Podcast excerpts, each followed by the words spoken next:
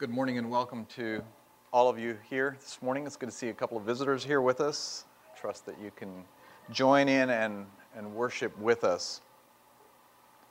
Last weekend, our family was not here. We were enjoying West Virginia together as the extended Schrock family, and we're glad we could do that again this year. And but I also missed being here, and trust that this can be an enjoyable time together this morning. I know that there's others that are gone this weekend for similar types of getaways with family. This summer, when we were out in Kansas, was the first time that our family, my wife and sons, got to experience wheat harvest, or to see what wheat harvest is all about. It's only a 1 to 2 week period of time.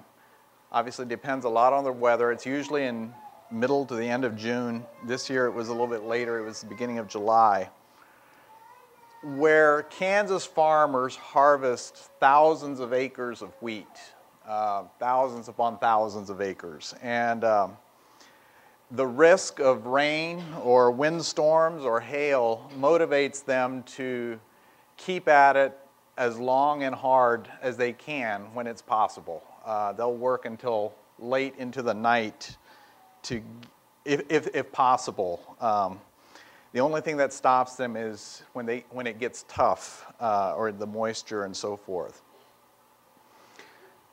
I don't know how many of you have been to Kansas, but out there the roads are in square miles. They run north and south and east and west, and most of the roads are square miles. Most of them are gravel. This summer, my brother Joe and I were driving around, and he pointed out a single field that covered an entire 640 acres, an entire square mile. One field, no fences, no trees, nothing, just one square mile field. There's no houses or anything on that. And even in Kansas, that's fairly uncommon today. However, back during the 1930s, when my dad was born there, that would not have been as unusual, and that is the time when it was known as the Dust Bowl era out there. And Reno County would have been considered part of what was called the Dust Bowl. And as farmers homesteaded these hundreds and thousands of acres, they plowed the land for crops, and then that was followed by a multi-year drought, and that topsoil just blew off. It's windy in Kansas. They say that the winds in Kansas, winds of the prairie of this Dust Bowl, carried topsoil to Chicago and beyond. Even they said that, I think it was the winter of 1938, there was a red snow in the New England states as a result of dust, the topsoil blowing off the prairies of Kansas. As you look at these pictures of what and this is in Nebraska, and look how much topsoil blew and actually covered vehicles and so forth. It just completely changed the landscape. But there's something that's missing in these pictures as you look at them, and that is trees. You don't see any trees. In response to the Dust Bowl, the government had more than 200 million trees planted strategically in that area, in the Dust Bowl. I mean, that covered multiple states, to reduce this widespread erosion. Most of the trees in the prairie of Kansas right now, today, are the result of those trees being planted by hand 70 to 80 years ago. And that's pretty amazing when you think about that. There are strips of trees about 100 feet wide were planted about every half mile or so to stop the wind and to minimize the dust erosion, and to keep that to a minimum. And to this day, those strips of trees, it wasn't until years later, they're called shelter belts. which makes sense. I mean, but they were planted strategically to do that. And I've entitled this morning's message, Life-Giving Trees. We're going to talk about and think about trees.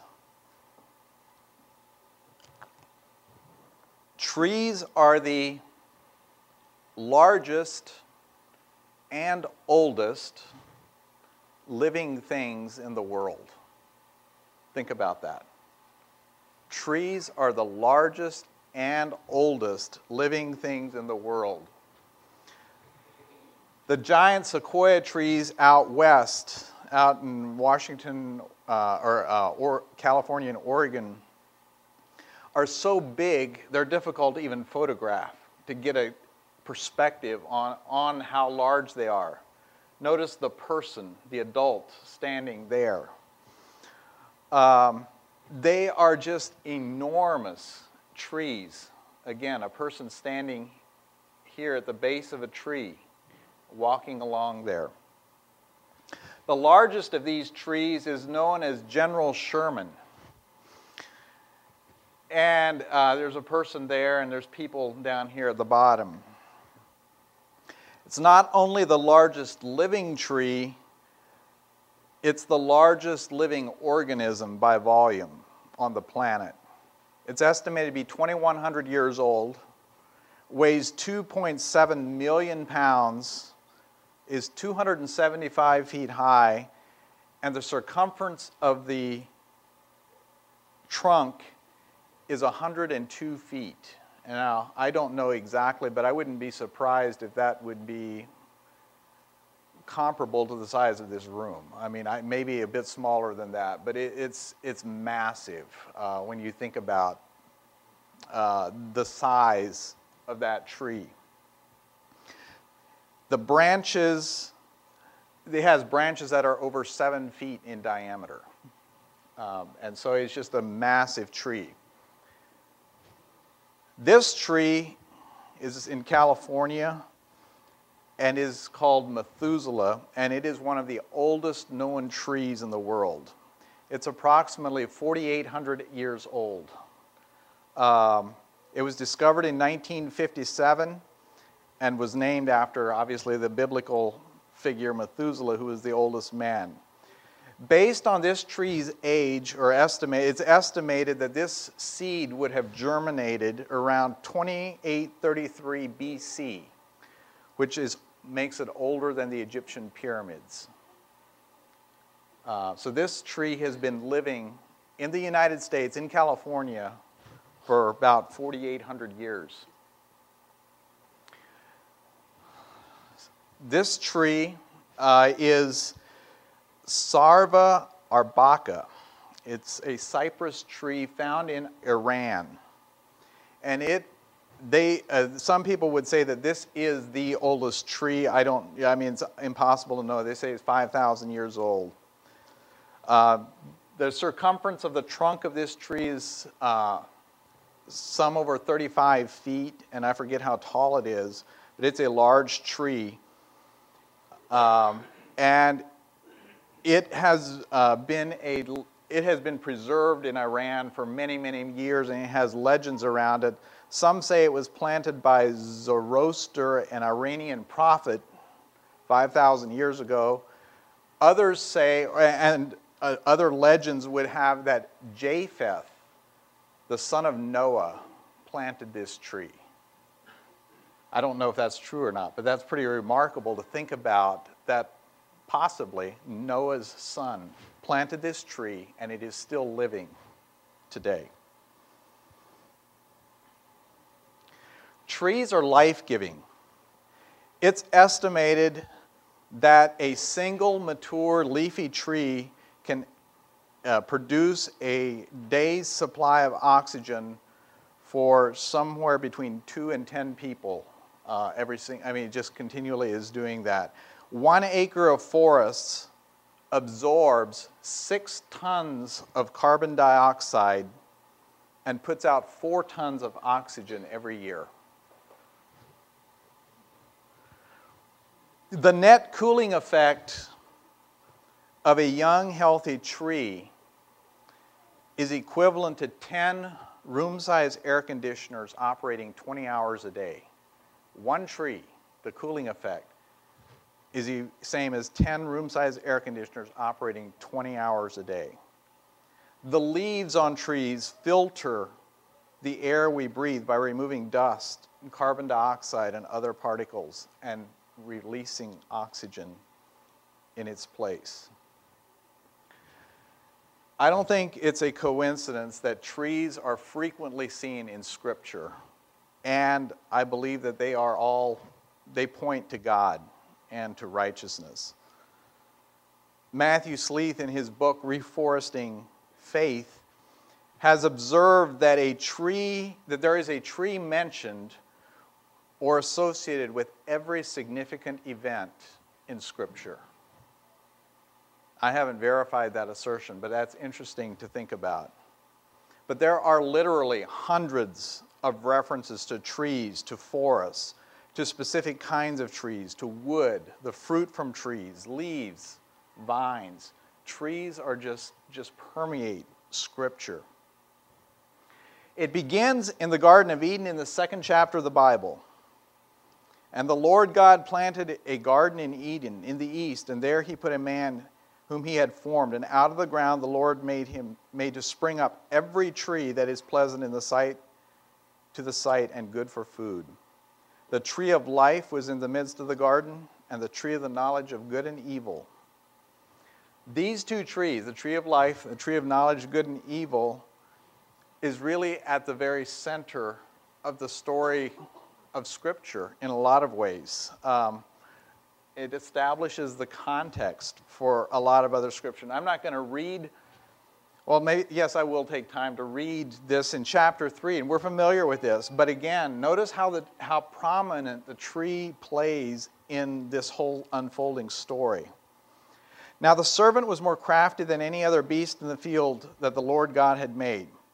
He said to the woman, "Did God actually say you shall not eat of any tree in the garden?" And the woman said to the serpent, "We may eat of the fruit of the trees in the garden, but God said, you shall not eat of the fruit of the tree that is in the midst of the garden, neither shall you touch it, lest you die."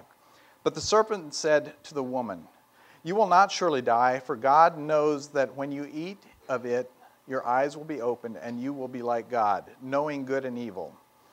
So when the woman saw that the tree was good for food, and that it was a delight to the eyes, and that the tree was to be desired, and to make one wise, she took of its fruit and ate. And she also gave some to her husband who was with her, and he ate. Then the eyes of both of them were opened, and they knew that they were naked. And they sewed fig leaves, again from trees, together to make themselves loincloths. And he heard the sound of the Lord God walking in the garden in the cool of the day. And the man and his wife hid themselves from the presence of the Lord among the trees of the garden. But the Lord God called to the man and said to him, "Where are you?" And he said, "I heard the sound of you in the garden, and I was afraid because I was naked, and I hid myself."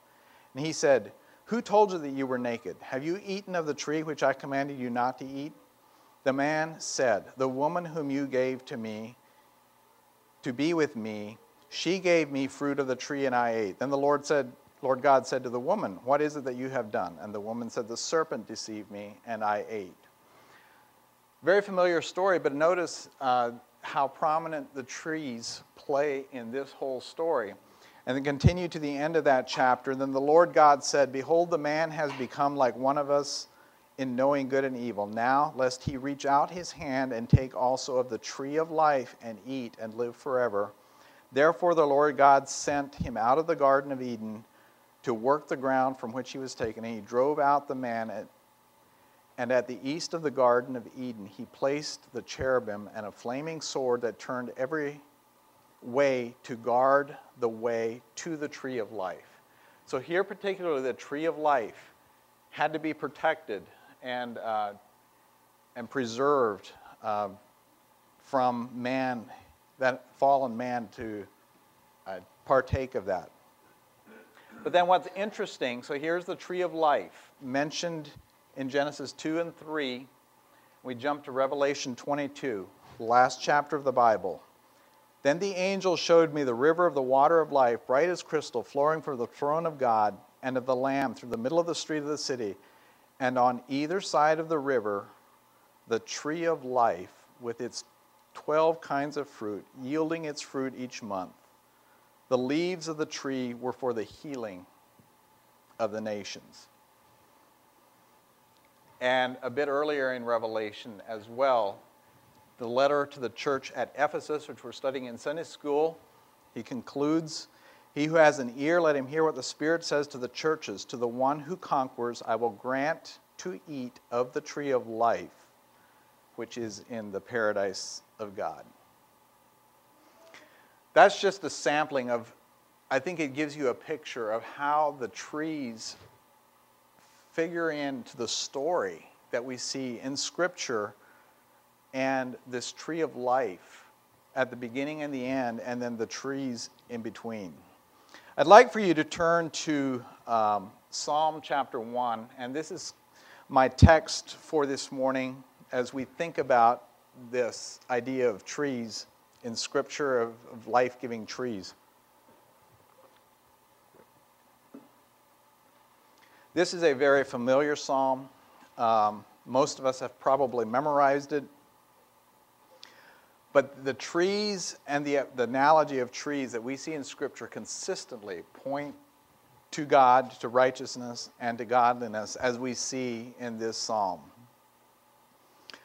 "Blessed is the man that walketh not in the counsel of the ungodly, nor standeth in the way of sinners, nor sitteth in the seat of the scornful, but his delight is in the law of the Lord, and in his law doth he meditate day and night. And he shall be like a tree planted by the rivers of water, that bringeth forth his fruit in his season. His leaf also shall not wither, and whatsoever he doeth shall prosper. The ungodly are not so, but are like the chaff which the wind driveth away. Therefore the ungodly shall not stand in the judgment, nor sinners in the congregation of the righteous. For the Lord knoweth the way of the righteous, but the way of the ungodly shall perish." So the psalmist here is talking about, is describing two very different people, different types of people, and the results that go with that. And it's an incredibly figurative, or an incredibly descriptive psalm, in just a few words, how he describes the godly and the ungodly. Now, one thing I'll just mention here is, obviously we are Christians, we are believers, but do you know of anyone, or I don't know of hardly anyone that I can think of that would describe themselves as ungodly? And so just keep that in mind here. He's contrasting here, but I don't know of anyone that would actually call themselves ungodly. They would say they're basically good, or most people, I think, would describe themselves that way. But looking at the godly first. First of all, I'll just note that they prosper. Whatever they do shall prosper. You might say that this is a recipe for success. What we see here, a description, but the godly prosper. Another thing that they do is, his delight is in the law of the Lord, and in his law doth he meditate day and night. This idea of delighting and meditating has to do with finding extreme pleasure and satisfaction in God's word. And not only finding satisfaction there, but then thinking intently and at length about it and what it means and what God has done, and remembering what God has done for us. That's a description of the godly. Then he goes on and describes in terms of a tree. They are like a tree. A stable, deeply rooted, constantly growing tree that is nourished by fresh water, it's producing good fruit, has healthy green leaves, and there's just a lot about it that is just both attractive and appealing and actually brings life. Think about the characteristics we described earlier of giving off oxygen, of filtering the air. It's doing all of that. And that is what he describes here as a godly man. Whereas the ungodly, while we see a bit of a description here at the beginning, or an implied description, is that, but the ungodly are not so. They're very different. In fact, it says that they will perish. They will not prosper, but they will perish. And where do they find their pleasure? Again, back here at the beginning, they find their pleasure and satisfaction with sinners and scorners. That's where they get their pleasure and satisfaction. And, sorry, I'm going the wrong way here. They are like chaff, like the chaff which the wind drives away. Chaff is the leftovers from a wheat harvest. It's what? The waste. It's dead. It's useless. It's dirty. Comparing that to the tree, where a tree is stable, it's beautiful, it's elegant. There's no future, there's no purpose, there's no use for chaff except to be blown away. And what's amazing is that it's our choice. The psalm is putting it in our choice. Would we rather be a tree, or would we rather be the dust from the chaff? It's our choice. By not choosing godliness, we are choosing ungodliness. And in the same way, by choosing godliness, we're rejecting ungodliness. I certainly didn't do an exhaustive study of this, but in Jeremiah 17, we see a very similar type of comparison. Jeremiah 17, verse 5. Thus says the Lord, cursed is the man who trusts in man and makes flesh his strength, whose heart turns away from the Lord. He is like a shrub in the desert and shall not see any good come. He shall dwell in the parched places of the wilderness, in an uninhabited salt land. Blessed is the man who trusts in the Lord, whose trust is the Lord. He is like a tree planted by water that sends out its roots by the stream and does not fear when heat comes, for its leaves remain green and is not anxious in the year of drought, for it does not cease to bear fruit. It goes on in this few verses later, talking about how the heart is deceitful above all things and desperately sick. But here again, we see a comparison. It's not called the godly and the ungodly, but here he's calling it the man who trusts in man and the man who trusts in God. A man who trusts in man is ungodly because he trusts in himself. He turns his heart away from the Lord, and he's like a shrub in the desert. And there's no good that comes out of that, and it's going to be dwelling in a parched place. There's no fruit. It's uninhabited. There's just nothing attractive or appealing about that.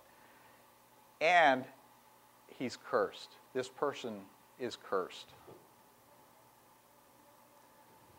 Now, the man who trusts in the Lord is like a tree.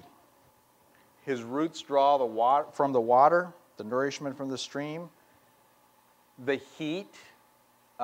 He does not fear when heat comes. Or drought, it doesn't bother him, it doesn't bring fear, its leaves remain green, and it keeps producing fruit. It will not quit producing fruit. And he's described as blessed. And so again, you see the contrast here, blessed or cursed, God's way or my way, our hearts determine our loyalties. And then in Isaiah 61, and this is the passage that Jesus read in the temple when he first went to the temple, when he began his ministry, but then going on just a bit further. Spirit of the Lord is upon me, because the Lord has anointed me to bring good news to the poor. He has sent me to bind up the brokenhearted, to proclaim liberty to the captives, and the opening of the prison to those who are bound, to proclaim the year of the Lord's favor and the day of vengeance of our God, and to comfort all who mourn, to grant to those who mourn in Zion, to give them a beautiful headdress instead of ashes, the oil of gladness instead of mourning, the garment of praise instead of a faint spirit, that they may be called oaks of righteousness, the planting of the Lord, that he may be glorified. So here he's describing this righteous person, these righteous people. And he's saying that all of these things happen that they may be called oaks of righteousness, and it's the planting of the Lord so that God is glorified. So I'd like to look at 5 characteristics of that we're life-giving trees when we are these characteristics. And the first of these is that we're rooted securely, that we're rooted deeply. The roots of a tree determine much about the health of the tree and the character of the person, if you will. What is it that we ultimately trust? Who is it that we deeply trust? Colossians 2.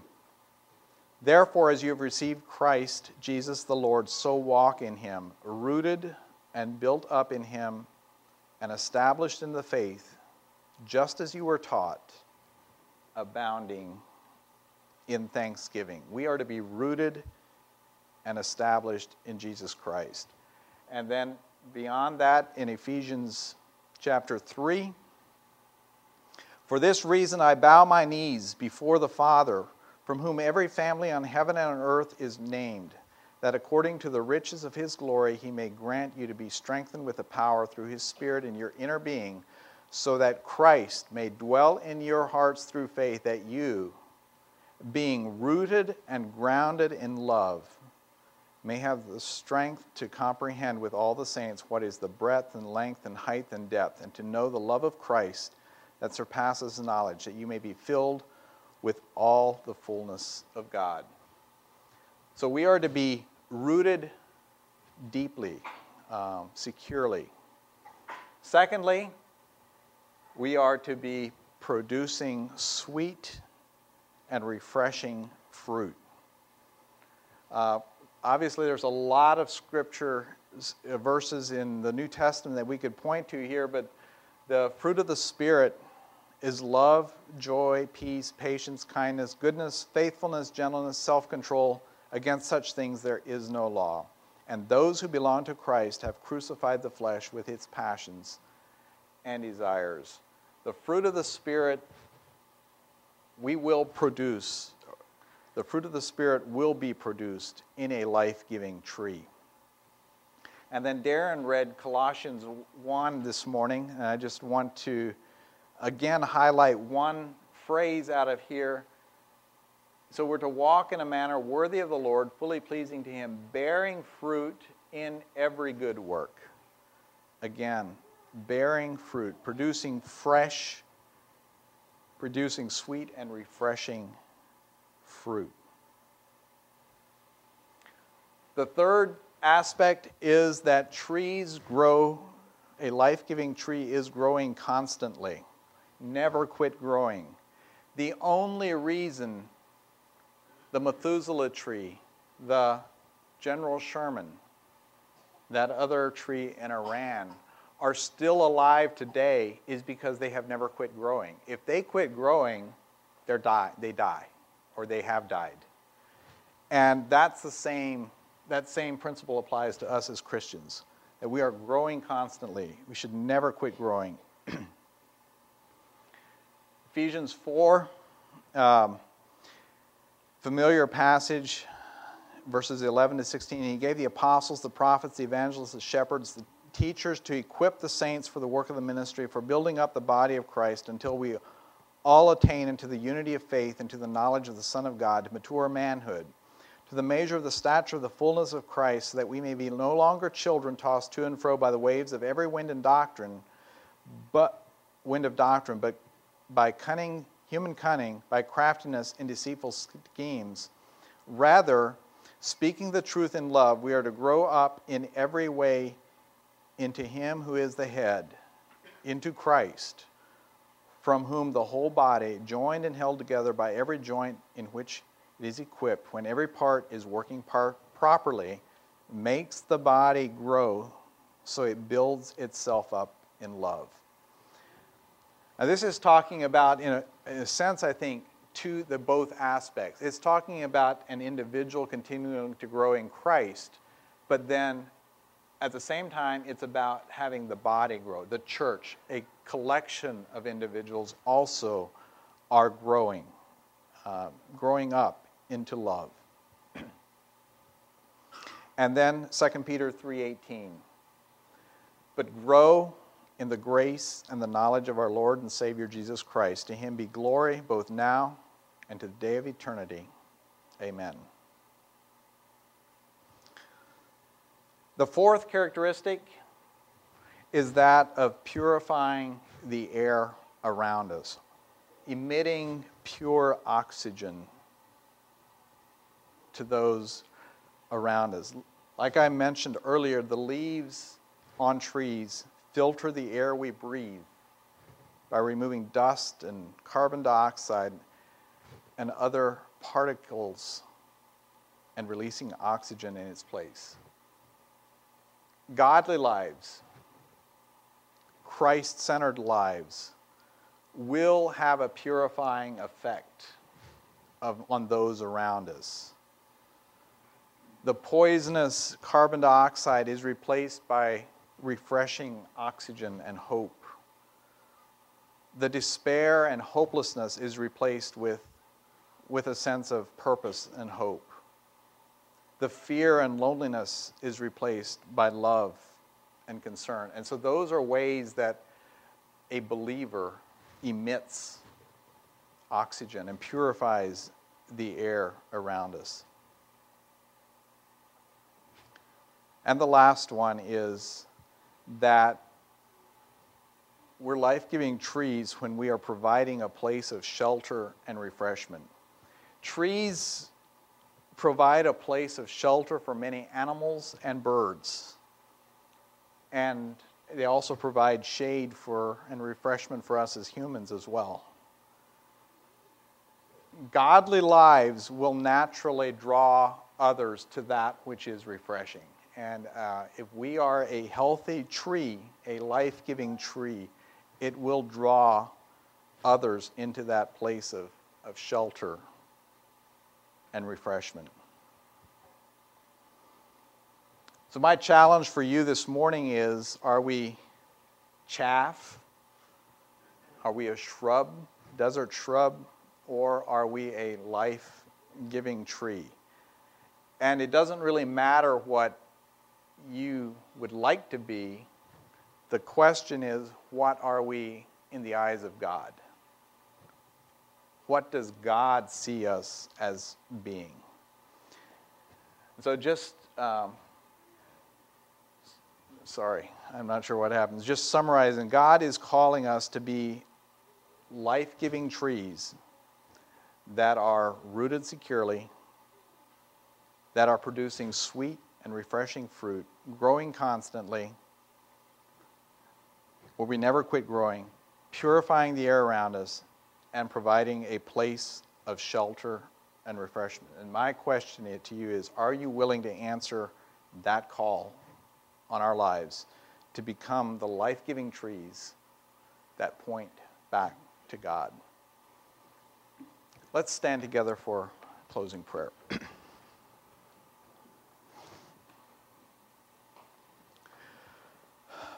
Father, thank you for the beauty of trees, Thank you for the use of trees throughout Scripture in pointing to you.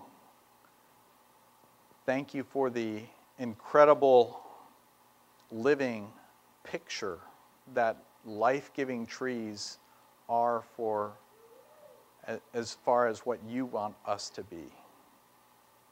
Just ask that as we go from here that you would enable us to become the life-giving, fruit-bearing, oxygen-emitting, deeply rooted trees that you want us to be in ways that will provide shelter and refreshment for those around us.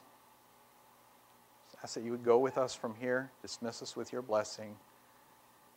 In Jesus' name, amen.